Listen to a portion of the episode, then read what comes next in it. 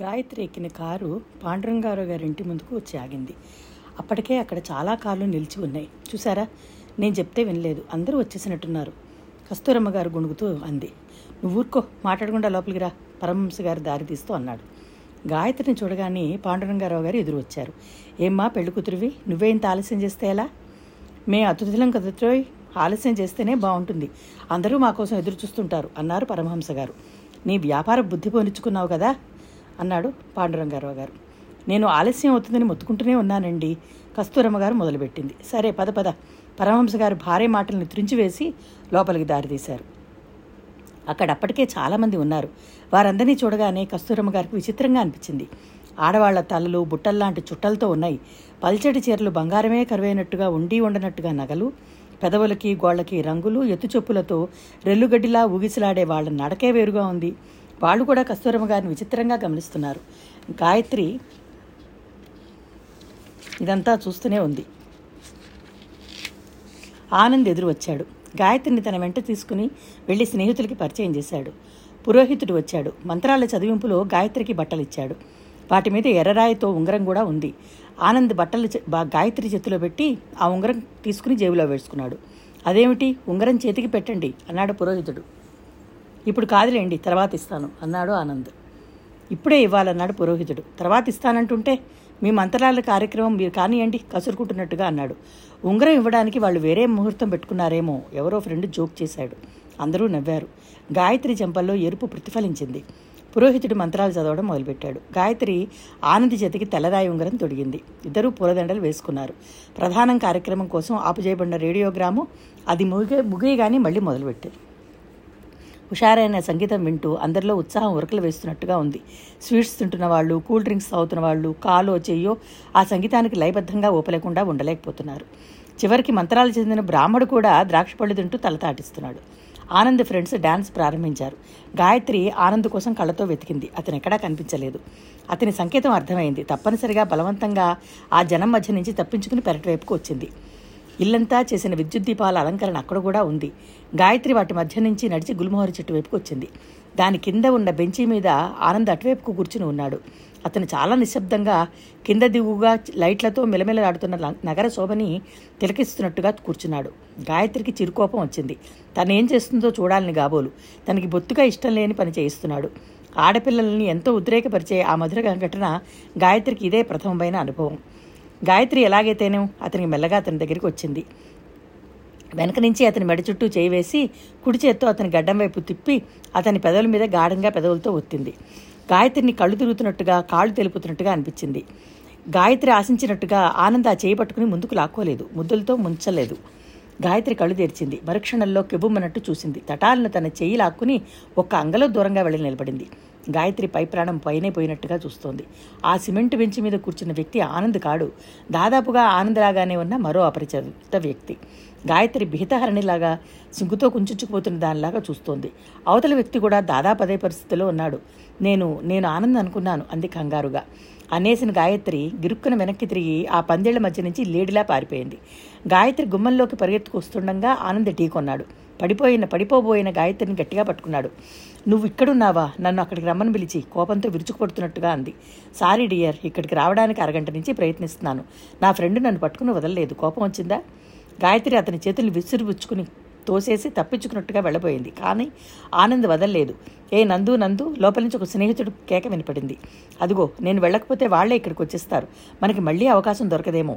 గాయత్రిని పట్టుకుని ఆనంద్ గభాలన జేబులోకి చేయి పోనిచ్చి ఉంగరం తీసి గాయత్రి చేతి చేతి వెలికి పెట్టాడు. విషు బెస్ట్ ఆఫ్ లక్ అంటూ దగ్గరికి తీసుకుని ముద్దు పెట్టుకున్నాడు. నందు మళ్ళీ కేక వినిపించింది. ఆనంద్ గాయత్రిని వదిలేశాడు. వస్తున్నా అని వెళ్ళబోయాడు. గాయత్రి గోడక అనుకుని ఊపిరి తీసుకుని తనకు తాను నిలబట్టుకు నిలగదొక్కున్నట్టుగా నిలబడింది. గాయత్రి మనసంతా సుడిగాలిలో చిక్కుకుని గిరగిరా తిరిగి మళ్ళీ బయటపడినట్టుగా ఉంది. ఒకసారి చెయ్యెత్తి ఆనంద్ వెలికి తొడిగిన ఎర్రరాయి ఉంగరం చూసుకుంది. మెల్లగా లోపలికి వచ్చింది అక్కడ సందడి ఆ రంగురంగు లైట్లు రకరకాల వేషధారణలతో ఉన్న జనం ఆ నవ్వులు ఆ మ్యూజిక్ అంతా గాయత్రికి ఎక్కడో కలలో ఉన్నట్టుగా ఉంది. గాయత్రి ఇలారా తల్లి పిలిచింది. ఇదిగో ఈమె ఓం థియేటర్ ప్రొపరేటర్ భార్యట అంటూ ఒక ఆవిడని పరిచయం చేసింది. గాయత్రి నమస్కరించింది. నువ్వు చాలా అదృష్టవంతురాలివమ్మా. అందుకే ఆనంద్ లాంటి భర్త దొరు- దొరుకుతున్నాడు. ఆడపిల్ల పెళ్ళి అంటే కేవలం అదృష్టం మీదనే ఆధారపడి ఉంటుంది. మా అమ్మాయి ఉంది బీఏ పాస్ అయింది. మేము ఇక్కడ రెండు లక్షల కట్నం కూడా ఇవ్వగలం. కానీ మాకు సరైన కుర్రాడే దొరకటం లేదు అంది. గాయత్రికి ఆవిడ మాటలు తలకి ఎక్కనే ఎక్కటం లేదు. ఇంతలో ఆనంద్ అక్కడికి వచ్చాడు. గాయత్రి ఇలా రా నేను ఎంత ముఖ్యమైన విషయం మర్చిపోయానో తెలుసా? అని రెక్కపట్టుకు లాక్కెళ్ళాడు. కూల్ డ్రింక్స్ తాగుతున్న ఒక వ్యక్తి భుజం మీద తడుతూ ఒరే ప్రశాంత్ గాయత్రి నీకు పరిచయం చేయనే లేదు కదూ? ఇదిగో నువ్వు ఇందాక ఎక్కడో లోపల దాక్కున్నావు అన్నాడు.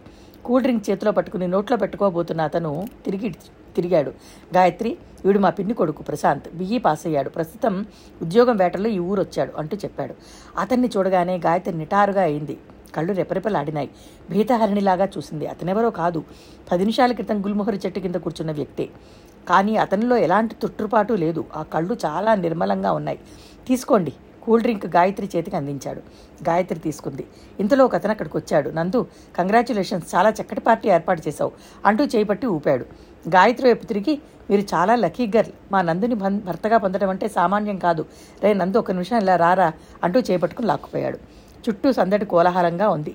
నవ్వులు మాటలు కలుగ కలగాపులగంగా వినపడుతున్నాయి. గాయత్రి ప్రశాంత్ ముఖాముఖి నిలబడిపోయారు. ఇద్దరు చూపులు లిప్తపాటు కలిసి వెంటనే కంగారుగా విడిపోయినాయి.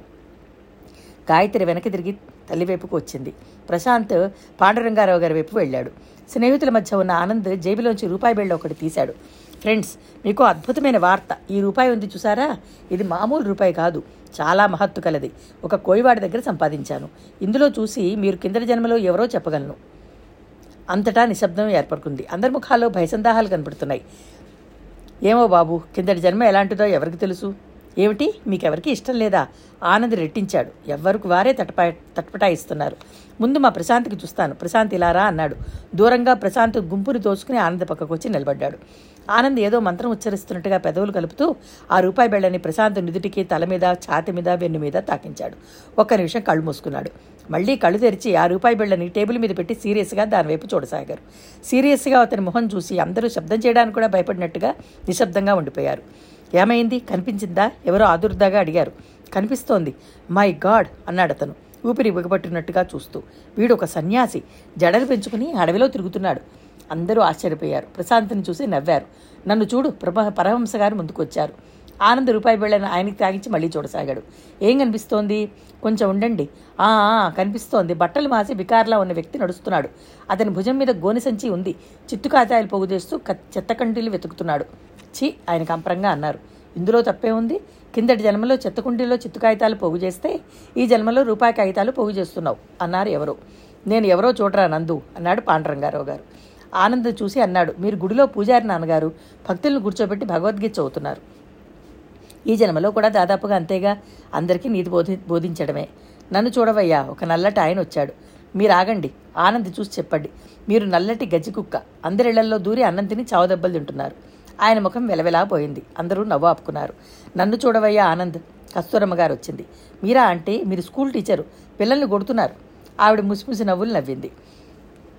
నీ కాబోయే భార్య గురించి చూడబోయ్ ఎవరో అడిగారు. అతను గాయత్రిని రమ్మన్నాడు. గాయత్రి బెదురుగా చూసింది రానన్నట్టు తలదిప్పింది. రమ్మంటుంటే నా గా నా కాబోయే భార్యకి పిరికితనం ఉండకూడదని చెప్పానా? గుర్తు చేశాడు. గాయత్రి లేచి వచ్చింది. ఆనంద్ చూశాడు. అతని ముఖం క్రమంగా సంతోషభరితం అయింది అతని పెదవులు చిరునవ్వుతో విచ్చుకుంటున్నాయి. ఒక సంగీత విద్వాంసురాలు. ఆమె పంజరంలో ఒక చిలుకని ముద్దు పెట్టుకుంటోంది. ఆవిడ కాళ్ళ దగ్గర కుందేళ్ళు నెమళ్ళు ఉన్నాయి. నన్ను చూడు ఆడంబరంగా అలంకరించుకున్న ఒక యువతి వచ్చింది. మీరు సీతాకు ఒక చిలక అన్నాడు. నీ సంగతి చెప్పు. ఆనంద్ రూపాయి బిళ్ళని తనకి తాను తాకించుకున్నాడు. నేనా? నేను ఒక అల్సేషియన్ కుక్కని. చక్కటి భవన ప్రాంగణంలో తిరుగుతూ కాపలా కాస్తున్నాను. అదిగో ఎవరో రాపడుతుంటే మొరుగుతూ తడివి కొడుతున్నాను. చిత్రంగా ఉంది. ప్రతి వాళ్ళకి వాళ్ళ కిందటి జన్మల వాసనలు కొన్ని ఉన్నట్టుగా ఆ మనఃప్రవృత్తి క్రమం కనబడుతోంది అన్నాడు పాండరంగారావు గారు. ఏది? ఆ రూపాయిలో మేము చూస్తే మాకు కనిపిస్తుందా? దీనికి ఒక మంత్రం ఉంది. అది నెల రోజుల పాటు జపించాలి. ఆ మంత్రం నాకు నేర్పు మేము నేర్చుకుంటాం. తప్పకుండా. కానీ శివరాత్రి నాడు అర్ధరాత్రి పన్నెండు గంటలకు ఉపదేశం చేయాలి.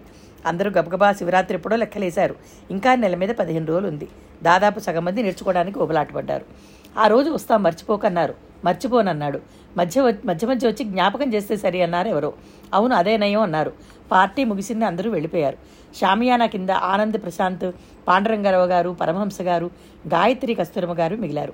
ఆ ఆవరణంతా ఖాళీ కూల్ డ్రింక్స్ బాటిల్స్తో గాజు ప్లేట్లతో అక్కడక్కడ కింద చెదురుగా పడిన కూల్ డ్రింక్స్ సీసా మూర్తలతో నిండి ఉంది.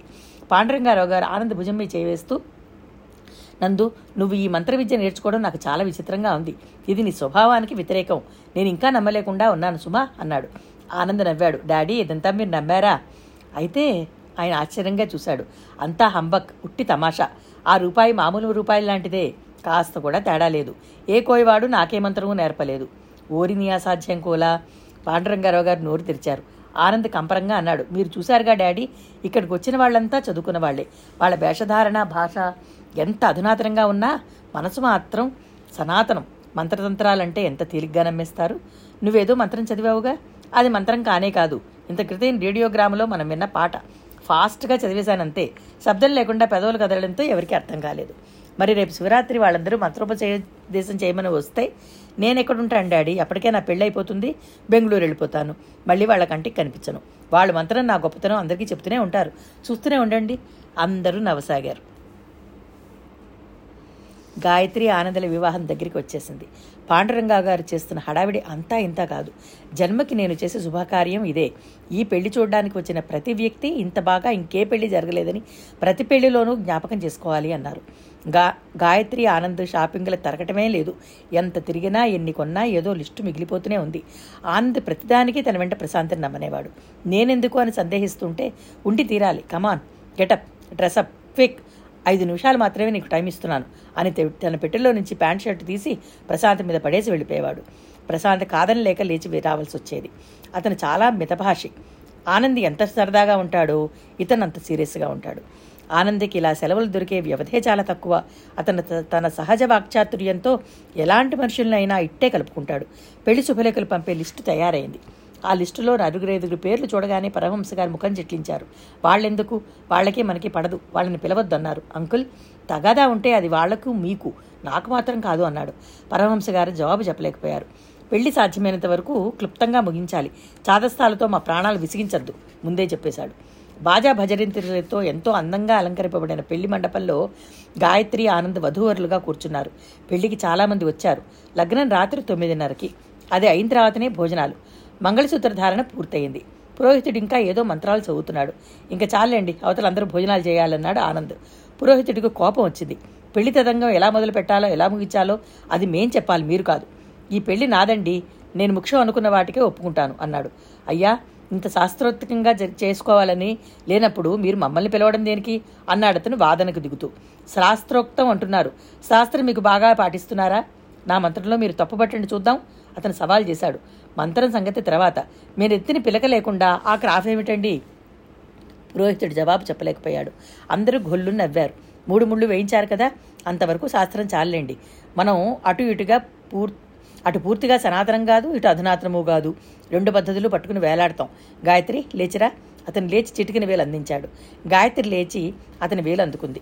నేను చాలా పెళ్ళిళ్ళు చేయించాను కానీ ఇంత విపరీతం ఎక్కడా చూడలేదు. పురోహితుడు సణుక్కుంటూ తన సామాను మూట సర్దుకోసాగాడు. గాయత్రి ఆనంద్ ఇద్దరూ స్వయంగా అతిథుల మధ్య తిరుగుతూ వాళ్ళకి భోజనంలో అన్నీ అందాయలేదో కనుక్కున్నారు. సూట్ ధరించి ఉన్న ఆనంద్ ప్రశాంత్ని ఇలా రా అని పిలిచాడు. పేపర్ చదువుకుంటున్న అతను లేచి దగ్గరికి వచ్చాడు. చూడు మా అత్తగారు ఆ గదిలో ఏమిటో హడావిడి చేస్తోంది కానీ అదేం కుదరదని నేను గాయత్రి ఈ పూట నుంచి నాలుగైదు రోజులు హోటల్లో ఉంటామని చెప్పు. నేను చెప్తే బాగుంటుందా? ప్రశాంత్ సంశయించాడు. నువ్వే చెప్పాలి. ఇక నుంచి మా అత్తగారికి నేనేది చెప్పాలనుకున్నా నా తరఫున నువ్వే చెప్పాలి. వెళ్ళు వెళ్ళు. అతను భుజాలు పట్టుకుని అతన్ని గదివైపుకు నెట్టాడు. పడగదిలో కస్తూరమ్మ గారు మంచానికి పూలదండలు వేలాడదీస్తోంది. ఒక పక్కగా అగరవత్తులు గుచ్చిన వెండి నెమలి ఉంది. మరో పక్క స్వీట్ల ప్యాకెట్లు ఉన్నాయి. ప్రశాంత్ గదిలోకి రాగానే ఆవిడ చూడు నాయన అల్లుడు గారు ఎక్కడికో బయలుదేరినట్టున్నారు. కాస్త త్వరగా ఇంటికి వచ్చేయమను పేరెంట్ వాళ్ళు వస్తారు. అంది. ఆనంద్ గాయత్రి నాలుగు రోజులు హోటల్లో ఉండడానికి వెళ్తున్నారండి. మీకు ఆ మాట చెప్పమన్నారు. హోటలా? హోటల్ ఏమిటి? అందామిటి విస్తుపోతూ. ప్రశాంత్కి ఏమి చెప్పాలో తోచలేదు. కస్తూరమ్మ గారు అతని సమాధానం కోసం వేచి చూడలేదు. గబగబా వరండాలో ఉన్న ఆనంద్ దగ్గరికి వచ్చింది. ఏమిటి అల్లుడు గారు? ఏమైంది? హోటల్లో ఉండడం ఏమిటి? అంది. ఆనంద్కి ఆవిడకి ఎలా చెప్పాలో అర్థం కాలేదు. ఇంతలో ప్రశాంత్ అక్కడికి వచ్చాడు. ఆనంద్ ప్రశాంత్ని ఏదైనా చెప్పమన్నట్టు కళ్ళతో అర్థింపుగా చూశాడు. ప్రశాంత్ కల్పించుకుంటూ వాళ్ళిద్దరూ నాలుగు రోజుల పాటు ఈ స్నేహితులకి పార్టీలకి దూరంగా ఉండాలని అనుకుంటున్నారు ఇక్కడైతే రోజు ఎవరో ఒకరు వచ్చి ఎక్కడో ఒకటికి రమ్మని పిలుస్తుంటారు కదా అన్నాడు. ఆవిడ ప్రశాంత్ వైపు తిరిగింది. అయ్యో రామా ఎవరో స్నేహితులు వచ్చి లాక్కుపోతారని ఇల్లు వదిలిపెట్టి హోటల్కి పోతారా? ఆ మాట నాకు చెప్పవచ్చుగా? నేను ఎవరిని లోపలికి రానియను? ఆనంద్ ప్రాణం మీదకి వచ్చినట్టుగా చూశాడు. ఇంతలో ఇంటి ముందు కారు ఆగింది. అందులో నుంచి పరమహంస గారి దగ్గర గబగబా లోపలికి వచ్చారు ఇదిగో ఆనంద్ నేను రూమ్ బుక్ చేయించి వచ్చాను. అక్కడ భోజనం బాగుంటుంది అన్ని వసతులు ఉన్నాయి. ఆనందకి ప్రాణం లేచి వచ్చింది. కస్తూరమ్మ గారు భర్త వైపు తిరిగింది. ఏమిటండి? ఏమిటి మీరు అనేది అమ్మాయి వెళ్ళి హోటల్లో ఉండడమా? అబ్బా నువ్వు ఊరుకో నీకు తెలియదు అని విసుక్కున్నారు. ఇంకా ఔపోసన కార్యక్రమం పూర్తిలేదు అమ్మాయిని ఎలా పంపిస్తామండి? నలుగురు వింటే ఏమనుకుంటారు? ఏమనుకుంటారు అత్తగారు? ఏమీ అనుకోరు. ఒకవేళ అనుకున్నా అయ్యో మా కాలంలో మాకు ఇంత స్వతంత్రం లేకపోయింది కదా అనుకుంటారు. అరగంటలో గాయత్రి కూడా సిద్ధమైంది. ఈరోజు డ్రైవర్ రాలేదు. నాకు అరవై ఆరున్నరకి సరిగ్గా ఒక ఎమ్మెల్యే గారిని కలవాల్సిన అపాయింట్మెంట్ ఉంది. నువ్వు మాతో వస్తే నేను కారు దిగి నీకు ఇచ్చేస్తాను. ఆనందిని గాయత్రిని హోటల్ దగ్గర దింపి వద్దు గాని అన్నారు. ప్రశాంత్ తల ఊపాడు. వాళ్ళేదో తెలియకుండా అంటే మీరు కూడా ఈ వంతపాడడం ఏమిటండి? మంచి మర్యాద అవసరం లేదా? పేరెంట్ పిలిచాను. నలుగురు ఐదు ముత్తైదులు వచ్చి అక్షంతలు వేసి ఆశీర్వదిస్తే అది ఎంత మంచిది? ఇప్పుడు వచ్చే వాళ్ళకి నేనేం జవాబు చెప్పాలి? వాళ్ళు వేయాల్సిన అక్షంతలేవో మన ఇద్దరం వేయించుకుందాంలే అన్నారాయన విసుగ్గా. ఆనంద్ గొల్లు నవ్వాడు. ప్రశాంత్ గాయత్రిని ఆనందిని హోటల్ దగ్గర దించడానికి వెళ్ళాడు. అతను తిరిగి రాబోతుంటే ఆనంద్ చేపట్టి ఆపాడు. ఆగాగు నువ్వు మా మొదటి వధివి అతిథివి. కాఫీ తాగి వెళ్ళు అంటూ బలవంతం చేశాడు. కాఫీ వచ్చింది. కారులో కూర్చుని స్టార్ట్ చేయబోతున్న ప్రశాంత్ భుజం మీద చేయి వేస్తూ పొద్దుటే ఫోన్ చెయ్యి అన్నాడు. ఎందుకు? అన్నాడు. అరే నీకు అన్నీ చెప్పొద్దా? ప్రశాంత్ కళ్ళు చురుగ్గా అయినాయి. నాకెందుకు? నువ్వు కూడా వెంటనే పెళ్ళి చేసుకోవడానికి. ప్రశాంత్ నవ్వాడు. సద్యోగం ఉద్యోగం లేని నా భార్య కూడానా? నాకు భార్య కూడానా? వద్దులే. ఈ తగలాటకం అన్నాడు. ఏయ్ ఉద్యోగం లేకపోవడం ఏమిటి? మా మామగారు నాకు నాలుగు రోజుల్లో నీకు ఆర్డర్స్ వస్తాయని చెప్తుంటే ప్రశాంత్ నిరాశగా చూశాడు. ఆనందు చేతిలో ఉన్న కప్పులో కాఫీకి నోటికి చాలా దూరం అనే సామెత తెలియదా నీకు? ఆనంద్ ప్రశాంత్ భుజం మీద తట్టాడు. ఆ నిరాశే వద్దంటాను. మా మామగారికి నేను కోరిన కోరిక ఇది ఒక్కటే కదరా? నేనేమీ కట్నం కానుకలు అడగలేదు. హైదరాబాద్లో బిల్డర్స్ అసోసియేషన్ ప్రెసిడెంట్ అయిన ఆయనకి ఇది బాగా తెలుసు. ప్రశాంత్ హఠాత్తుగా తన భుజం మీద ఆని ఉన్న ఆనంది చేయి గుప్పెట్లో పూసి బిగించి పట్టుకున్నాడు. నందు ఉద్యోగం రాకపోయినా నాకు ఇదివరకులాగా దిగులుగా అనిపించడం లేదు. అది ఎప్పుడూ గుర్తుంచుకో. వెళ్ళరా పాపం గాయత్రి ఎదురు చూస్తుంటుందేమో. Wish you very sweet married life అన్నాడు. థ్యాంక్ యూ అన్నాడు. కారు కదిలి వెళ్ళిపోయింది.